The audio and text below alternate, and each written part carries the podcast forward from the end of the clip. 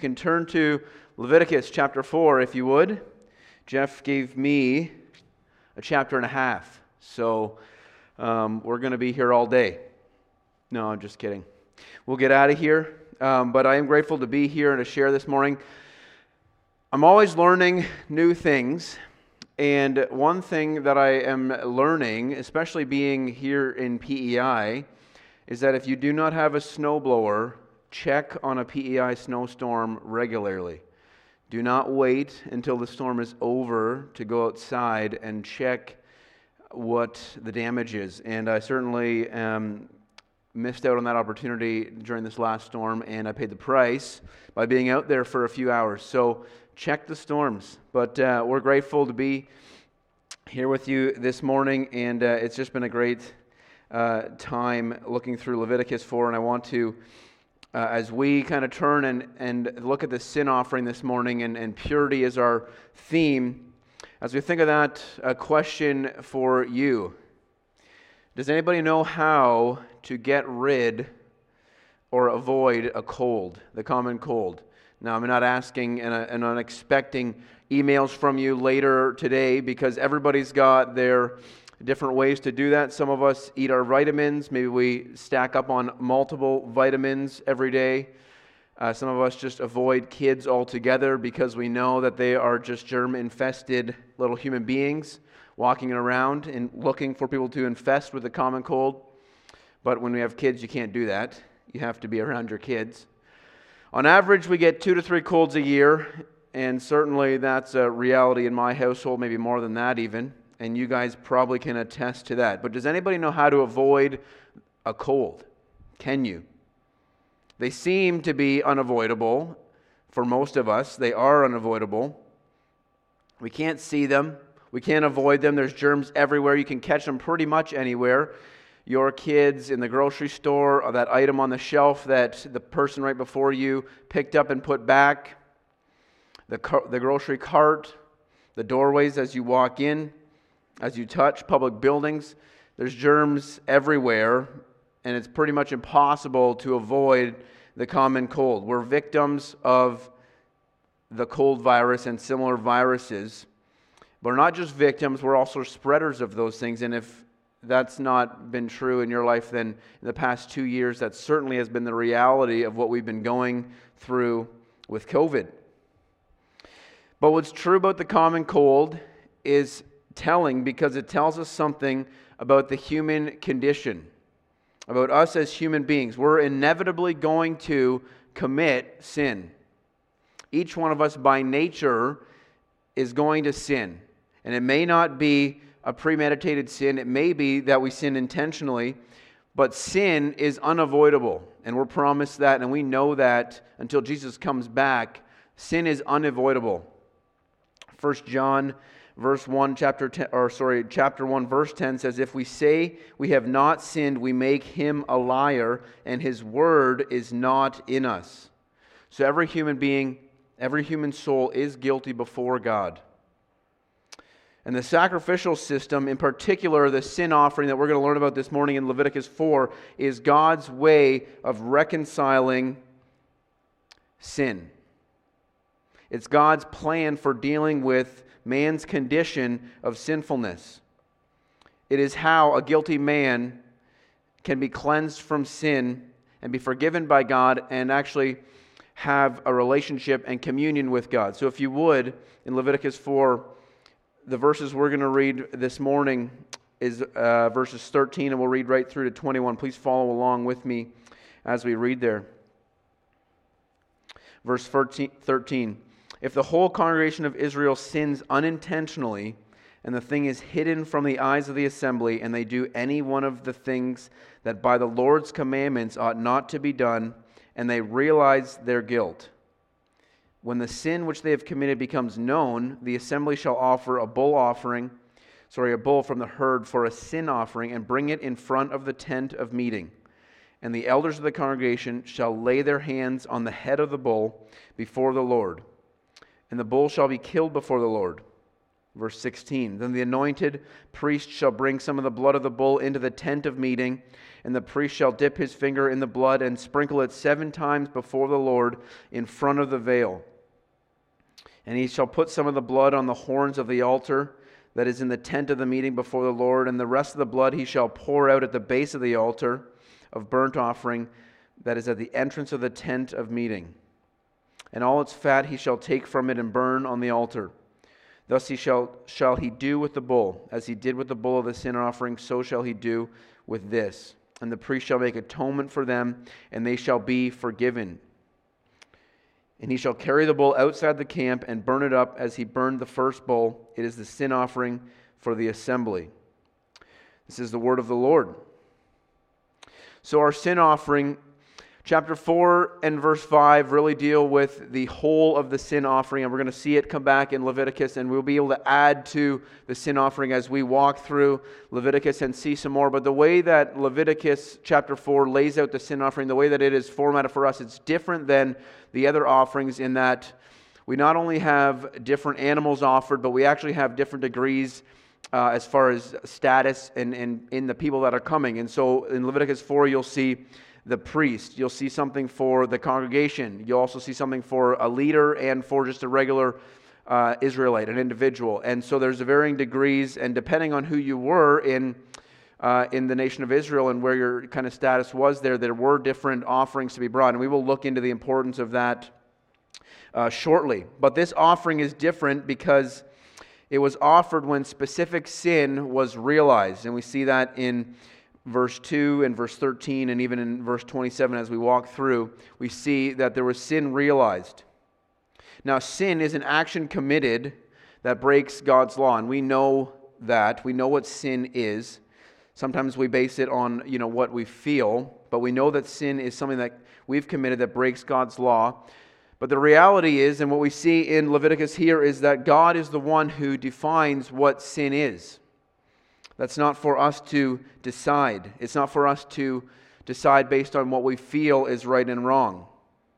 See, we're guilty whether we realize it or not, and that is specifically the case here in Leviticus. Even when our conscience doesn't convict us of sin, we are still guilty before God. Even when we're unaware of our sin, we are still guilty, and certainly the nation of Israel was here for that sin that was committed. And the sins that are referenced here, as you see in verse 2 and 13 and, and 27, these sins are unintentional sins. And you may ask, well, what's the difference between an unintentional sin and an intentional sin? And certainly you would know the difference in your own life. But an unintentional sin is when you know the law, but you're unaware that you broke the law. Or maybe you don't know the law and you're guilty of breaking the law. Either of those are sin, either make you guilty before God, but either are ways in which we sin unintentionally. Maybe we know God's word, we know what God has asked, and yet we do not do it. Maybe we just kind of, maybe it's not that we forgot, but it's that we didn't realize that what we were doing, the actions we were taking, were, were sinful. And maybe we didn't know it at all. Maybe we don't know what God's word has said and maybe in the case of the nation of Israel, maybe they didn't know and they had sinned. There's two kinds of sin along with these unintentional sins, and those are sins of omission and, and, uh, and then also sins of commission. And you've probably heard those terms before. But if you were to look in Leviticus 5 in the first four verses, we kind of see these sins of omission, at least partially. Now, there's definitely some kind of overlapping here in that some of these can be sins of commission, so we're not going to draw a hard and fast line here what's really being talked about is, is unintentional sins, and yet I want to, for a moment, just talk about sins of omission. Those sins in which we know what we should have done, and yet we don't do it. We refuse to do what we were supposed to. In James 4, verse 17, we know James references these sins of omissions when he says, So whoever knows the right thing to do and fails to do it, for him it is sin.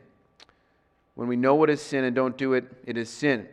And a verse, in the first four verses of chapter 5, we see these examples. The, in, uh, cha- in verse 1, we see something happening where somebody was being asked to testify, to give a witness. on whether he had seen a matter or not, and uh, he does not do that. Similar to maybe refusing to report abuse or injustice, and refusing to either give an accurate account or even to say something at all. Now, there's many reasons why somebody may, may, may not say something when you know, called to testify, and maybe they are not, not called to testify. Maybe someone is, you know, would be too afraid to stand up, and there are many reasons. One would be shame, maybe complicity, maybe just flat out indifference to what's gone on around them. So there's reasons why, but there's a right thing to do, and it wasn't done. And then in verse 2 and 3 of chapter 5, we see this uncleanness where these people unintentionally touch human uncleanness or animal uncleanness, and as a result, they need to offer a sin offering before the Lord to be cleansed. And then in verse 4, not fulfilling an oath, making a promise that we don't keep, or using, and, and in the commentaries that I was reading, kind of this flippant oath where we, you know, overpromise and underdeliver. So, not fulfilling an oath in verse 4. These sins of omission. But there's also sins of commission in verse 13 of chapter 4.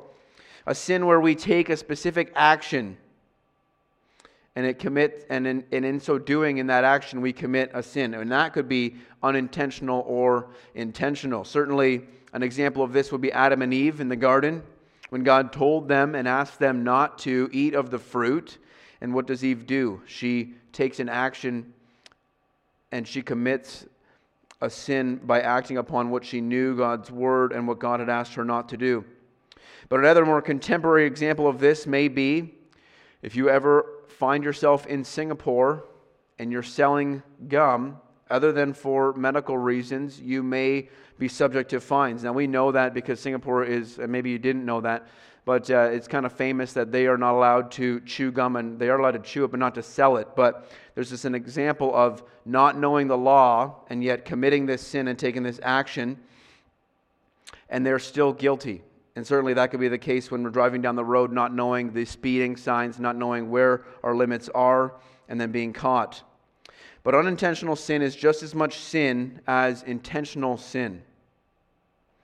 So the reality is that we can sin, and the nation of Israel certainly did, and be totally unaware of our sin because sin is deceitful. And that's problematic because sin breeds corruption, because sin makes, and certainly in the nation of Israel's case, made them unclean before God and broke fellowship with God, and it still does to this day. And how sad it is that we can grieve the Lord in so many ways and not even know that we're doing it because of the blindness that we have towards our own sinfulness. And yet, the one who sacrificed in Leviticus 4 did so with his heartfelt conviction that they had that they were guilty before God, that they had committed a sin. And so confession is necessary before forgiveness. And so, as the unintentional sin is brought to the person, whoever that is in Leviticus 4 here, we see the next point being that a sacrifice was to be made without defect. We see that in verse 3. And in following along as you go through, you see that each sacrifice was to be made without defect, which is similar and the same as the sacrifice, the offerings rather, that we have looked at already in the past. But I want to just draw your attention to the differences very quickly in the sacrifices that were offered without defect, because I think it's important. See, the high priest was told and asked to offer a bull, probably the most expensive uh, animal of the time, spare, showing rather that the priest was to spare no cost in bringing atonement and making reparations for his sin. Now, there's varying degrees of consequences for sin depending on the status that we hold. And we, we know this because this has been happening around us the past few years, especially. We have seen leaders, Christian leaders, fall, and we have seen um, the results of some of their sin and unconfessed sin and, and what that has done to people around them, to people that they lead. And so we know, without having to get into it, that when a leader sins, it has detrimental effects on the people that he is leading. And that was certainly the case with the high priest. And it doesn't make anyone more or less guilty. That's just the reality of sin. In James 3, verse 1, we read that not many of you should become teachers, my brothers, for you know that we who teach will be judged with greater strictness. See, sin is serious, and when a leader, in this case the high priest, sinned, it was, it was serious. The high priest was a mediator between God and his people. And so the people would have directly suffered from the sins of the high priest had they not been atoned for. The responsibility of the priest was a great responsibility. And it showed in that he was required to bring a bull before the Lord when he offered a sin offering. But we notice also that the congregation was to offer a bull. Maybe because it was a holy nation set apart for God and for his glory. But the congregation, it says in verse 13, as we read, if the whole congregation sins unintentionally, they were to offer a bull. Now, what does national guilt look like? Now, we don't have. We don't maybe have that perspective now because of our individualistic society where we kind of cast blame on one person or on one group. But what does it look like for a nation to sin? Maybe the case in the case of Joshua 9 where the Gibeonites came to Joshua after seeing how Jericho had been destroyed and, and they came and put on all these old clothes if you remember and they came to Joshua and they, and they were asking for a covenant of peace with them because they didn't want to be destroyed and annihilated. And if you read in Joshua 9, it says that the people did not consult the Lord on, on the Gibeonites coming, on, on whether or not this covenant should be made. And uh, as a result, Israel did not, uh, they did not kill, they honored their covenant, but they did not ask God for his advice and for his counsel on that issue. And the leaders of the nation were the ones that, that led the congregation into that. And certainly in the wilderness wanderings, this attitude of the whole entire nation, um, you know, rather than following God, wanting to go back into Egypt, you know, this bitterness, this complaining. So certainly we've seen that, but we maybe don't see that as much today. But maybe an example, contemporary example, would be adultery. And certainly the whole nation does not, you know, commit adultery. But it may be between two consenting adults, but the ramifications of, of adultery is that it destroys families, it destroys society. And um, a nation that has no problem with some of those things um, maybe is a nation that uh, is under sin and maybe as a whole. There's maybe other examples of congregational sin. But as we move through the text, we see a clan leader was to offer a male goat. And then an, an individual was given a few different options as far as depending on how much he could afford, whether it was a female goat or a lamb or two turtle doves, which one was to be turned into a burnt offering, or two pigeons. And finally, at the end of of, uh, or sorry, the middle of chapter 5, but the end of uh, our section in Leviticus, we see that there's even the tenth, a tenth of an ephah of fine flour, which would be about you know 12 cups of flour to be offered, and that could be offered for their sin. Now, they weren't to add anything to the flour, but the Lord would accept anyone who confesses and repents, and we've certainly seen that theme in these offerings that we've looked at. But what a gracious God that He would allow for a handful of flour, when you read in verse 12 and 13, a handful of flour was enough to cover your guilt before a holy God. God was willing to forgive anyone who would come and confess their sin to him. What a gracious God. And then in verse 15, we see that the sin was transferred to the animal right? The hands of the priest. And again, we've seen this where the hands of the priest, the elders, the individual, they would lay their hands on the sacrifice, transferring this specific sin. Now, like in other offerings, it was this general sinfulness. But in this specific offering, it was a specific sin that they had in mind that they were transferring to the animal. And that animal was then going to be a sacrifice for that sin. And then in verse 16 and verse 18, we see that blood purified specifically the high, the high priest and the congregation, their, what they did with the blood was a little bit different. And as we read through verse 13, we see that. We see that the high priest would take the blood into the temple, or into the tent rather, and he would go to the veil that separated the Holy of Holies. And he would sprinkle on the veil seven times, he would sprinkle blood for his sin, and if it was the congregation's sin, for the congregation's sin, he would sprinkle it seven times covering the Holy of Holies in the veil, symbolizing this completeness, this wholeness. perfection. And then he would also, on the altar of fragrant incense inside the tent, he would, he would also sprinkle blood. And then the blood was taken outside and poured around the altar of the burnt offering. But for a leader and an individual, it was a little bit different. The blood was to be put on the horns and placed on the horns of the altar, and then the rest poured out. But again, we see the varying degrees of uh, purity, and as we see the high priest taking the blood into the, into the tent, maybe we see this idea of the spot where the high priest, you know, mediates between God and his people. That area needs to be cleansed because it was made dirty because of his sin. But the high priest and the congregation were set apart holy, and they needed to have uh, and be purified as, uh, as their sin was dealt with.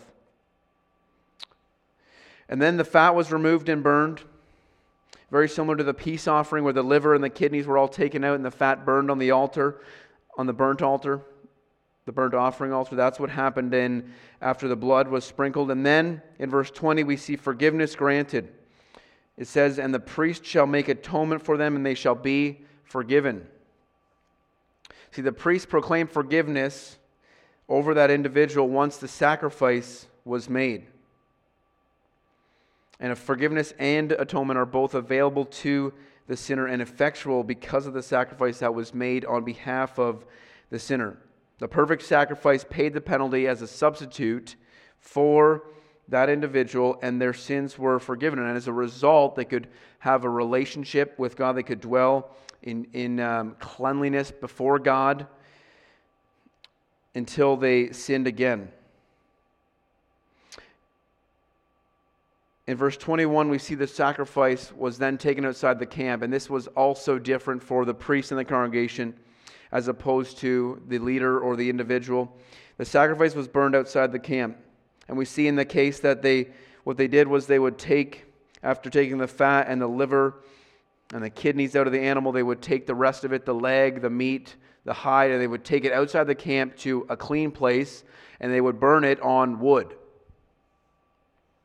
And this certainly would draw to our minds and, maybe, and certainly to the, the minds of those in Leviticus, the, which we're going to learn about later, but the Day of Atonement, where the sin was placed on the goat and it was sent out into the wilderness and it was cast out of their presence and sin was taken away.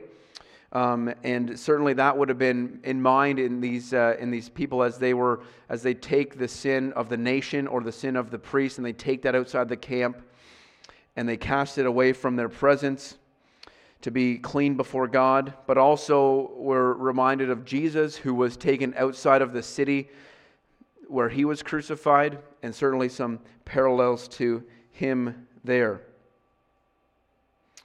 But when it was taken outside of the camp, it was to be wholly consumed. There was to be no profit from the sacrifice that the priest or the congregation made. And Leviticus doesn't say anything about what happened with the rest of the uh, sacrifices, except for the flour, which the extra was given to the priest. But in the case of the individual and the leader, we do not, you know, we don't know until we read later in Leviticus that um, that the priest would have would have kept that sacrifice and that meat to um, to eat of.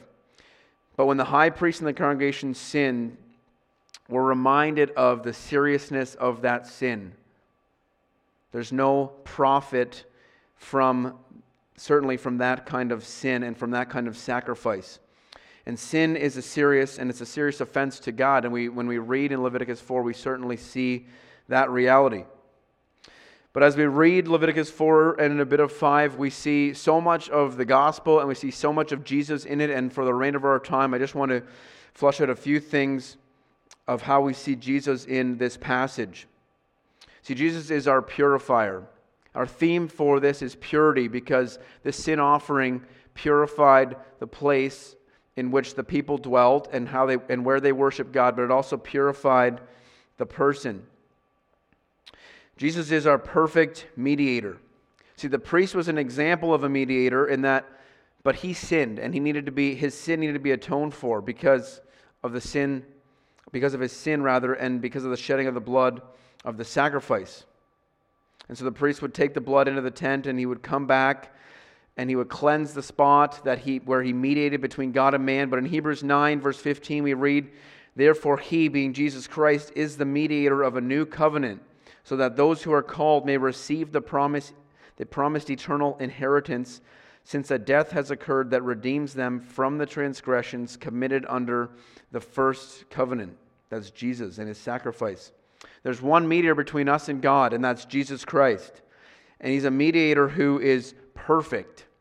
Now, a mediator is someone who goes between, reconciles differences. Now, if you're a parent or you or even if you've just grown up in a family, probably you've you've experienced mediation in some degree. Certainly, it feels like as a as a parent where we are mediating between my boys, uh, certainly on a daily, uh, and certainly it feels like they fight like sisters, not brothers. But um, that's just the reality that we're in, and we have to mediate between them all the time because there's disagreements over who should be playing with this toy, over whose toy this is. And so we have to reconcile as parents the differences between and come between and bring peace between our sons. And as believers, we can't represent ourselves between God because we're sinners. We need someone who can, and that was Jesus Christ. And we don't have to worry that Jesus needs his sins atoned for as the high priest does because Jesus was a perfect sacrifice. He met all the requirements of God's law because he was perfect. And that in, in that way he can reconcile us to God. Jesus also bore on himself the sins, all the sins of the world. In 1 Peter 4, chapter 2, verse 24, it says, He himself bore our sins in his body on the tree, that we might die to sin and live to righteousness. By his wounds you have been healed. Jesus was the sacrifice for us, as the bull was for the priest, as the bull was for the congregation. Jesus was that for us, and he took on all his on all our sin, all our unintentional sin, all our intentional sin and he died for us because he loved us. But what does it say in verse in 1 Peter verse 24 that we might die to sin and live to righteousness? That we might die to sin and live to righteousness. Now we have sung about the chains of sin being broken in his death, and that certainly is true. And verse Peter is such an encouraging verse as we read that the Savior took on our sins, but he did it so that we might die to those sins and live to righteousness. And the third thing we see is that Jesus' blood purifies us. In 1 John verse 1 and 7 and in Hebrews 9, 13 to 14, I'll read the Hebrews verses for you this morning. For if the blood of goats and bulls and the sprinkling of defiled persons with the ashes of a heifer sanctify for the purification of the flesh, how much more will the blood of Christ, who through the eternal Spirit offered himself without blemish to God, purify our conscience from dead works to serve the living God. We've been completely and wholly purified from sin because of the sacrifice that Christ has made on our behalf. To use Old Testament language, we are clean. This perpetual cleanness. And so we balance this perpetual cleanness with this perpetual sin nature that we will live with as long as we are on this earth. But because of our cleanness, we can enjoy fellowship with God because blood was shed on our behalf, as we read in Hebrews 9. Jesus died for all of our sin.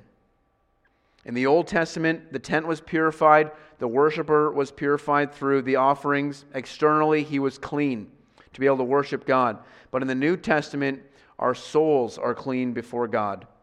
They've been cleansed and purified from the guilt of sin. So Christ's death, it cleansed us from sin in a way that no animal sacrifice ever could. Because the people in the Old Testament, they had to come back. After the sin offering was made, they would come back again when another sin was realized or committed, and they would offer again a sin offering. And yet we don't see that after Jesus died for our sins. And the fourth thing we see is that Jesus' death atoned for our sins in Hebrews 9, which we're going to get to next year, and we're stealing some verses here as we walk through, but there's such parallel between Hebrews and Leviticus. Verse 22 of chapter 9 Indeed, under the law, almost everything is purified with blood, and without the shedding of blood, there is no forgiveness of sins. See, atonement is when there is reconciliation between two conflicting parties through some sort of act of appeasement. Now, we may do this in our relationships. Maybe when we're fighting with somebody, we will do this. We will say, please accept this as a peace offering. Or we will try to extend an olive branch to that person to kind of make reparations, to appease them for a sin committed against them, or just for something to, you know, to try and bridge the gap between this fight that's going on. But the only gift that could appease God and his wrath was the shedding of blood, and it was the shedding of a perfect sacrifice, Jesus. And through that, we can be forgiven. Our sins could be atoned for, much like we see in the sacrifice of the animals here in Leviticus 4. Their sin was dealt with, and so was ours at the cross. But in order for Christ's atonement to be applied, there had to be an acknowledgement of that sin and a confession of that sin. And that is certainly the pattern we see in Leviticus in, with the sin offering specifically. And then finally, we see that Jesus gives us a new nature. And this is certainly something that we will wrestle with, and this reality that we will wrestle with for the rest of our lives. But I want to read 2 Corinthians 5 and Romans 6 for you because I think they're helpful in seeing how we balance this nature that we, this new nature we've been given with the old nature that we continue to have and it continues to rear its head in our lives. 2 Corinthians 5:17 says, "Therefore if anyone is in Christ, he is a new creation. The old has passed away; behold, the new has come." And then in Romans 6, we, we read that we know that our old self was crucified with Jesus in order that the body of sin may be brought to nothing, so that we would no longer be enslaved to sin. Again, we've sung about this morning about the breaking of those chains of sin. The reality is for us this morning that we are new creations, but we're still plagued by that old nature. That old nature that desires things that God does not. And that old nature is something that we need to put to death. A famous quote from John Owen that you've probably heard before is Be killing sin or it will be killing you. And that certainly is the case if we are not vigilant against our sin. But vertically, we are righteous. We are clean. When God looks at us, he sees the sacrifice of his son. Blood has been shed, the penalty has been paid. God, God's wrath for sinners, for sin, has been appeased by Jesus. But the reality still is that when we sin, unintentionally or not, sin still does corrupt. It still hinders relationships, it still hurts relationships between us and God, between us and man. And so now it's not just don't commit adultery or don't murder like the Ten Commandments say, but Jesus adds to that when he says, if you even look at a woman with lust, you've committed adultery in your heart, right? Or if you hate your brother, even if you hate your brother, you've committed murder. Sin pollutes and sin destroys. It is evil and it's antithetical to God. But praise be to God that He's given us a new nature when we turn to Him and we, when we repent and receive forgiveness. And in this new nature, we now have the power and the desire to turn from our sin and to live holy lives, as we read in 1 Peter, to die to sin and to live to righteousness. So, this morning, then, it begs the question for us have you dealt with your sin? Have you ever placed your faith in Jesus, the one who died and paid the penalty for your sin?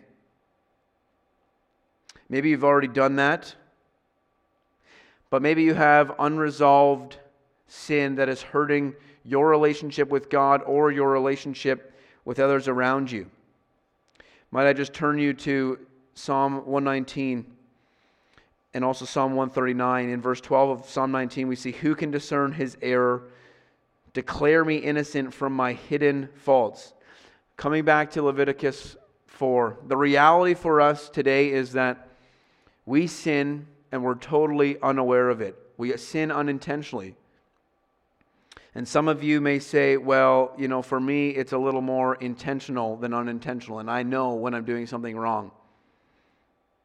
The reality still is that sin is deceitful, and sin hides itself from our eyes in that we don't see it. See, we're so good at seeing everybody else's sin, but we're not good at seeing our own.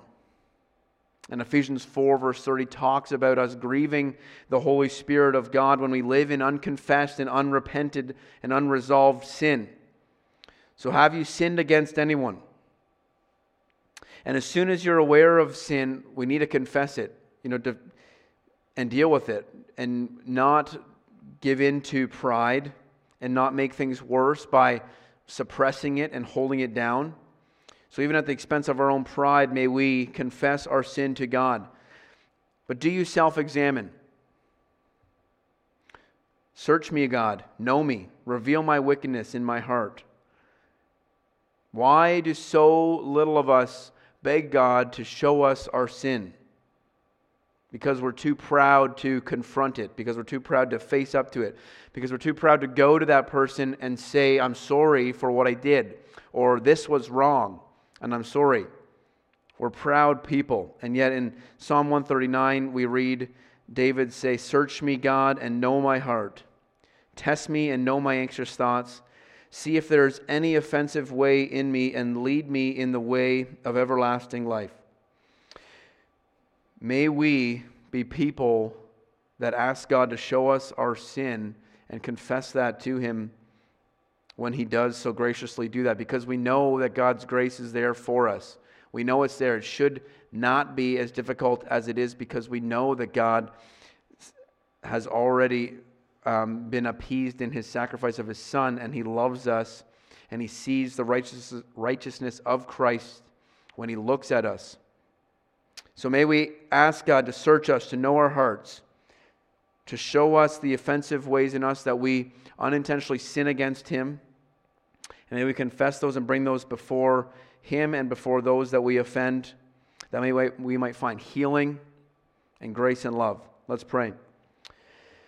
Father God, we thank you for this morning and for Leviticus. We're just so grateful for your grace in all of these things, God, as you as we see how you love each individual and you want every single person to be able to come to you and to confess their sins and to offer a sacrifice. We see that in Leviticus, and then we thank you for Jesus who did that for us on our behalf because we could not be perfect. And God, we know that we break your law, and we know that we sin against you so many times unintentionally. So often we do it knowing that it's sin. And God, we just pray that you would break our hearts in such a way that we will be able to acknowledge our sin and to bring it before you, to find healing to find grace, to find victory over it for the future. Where sin tries to get at us again, God, help us. Help us to be putting to death sin and to be living for righteousness. God, we thank you for your grace, for your perfect sacrifice in Jesus. God, we're so grateful for that eternally. And we pray these things in your holy name. Amen.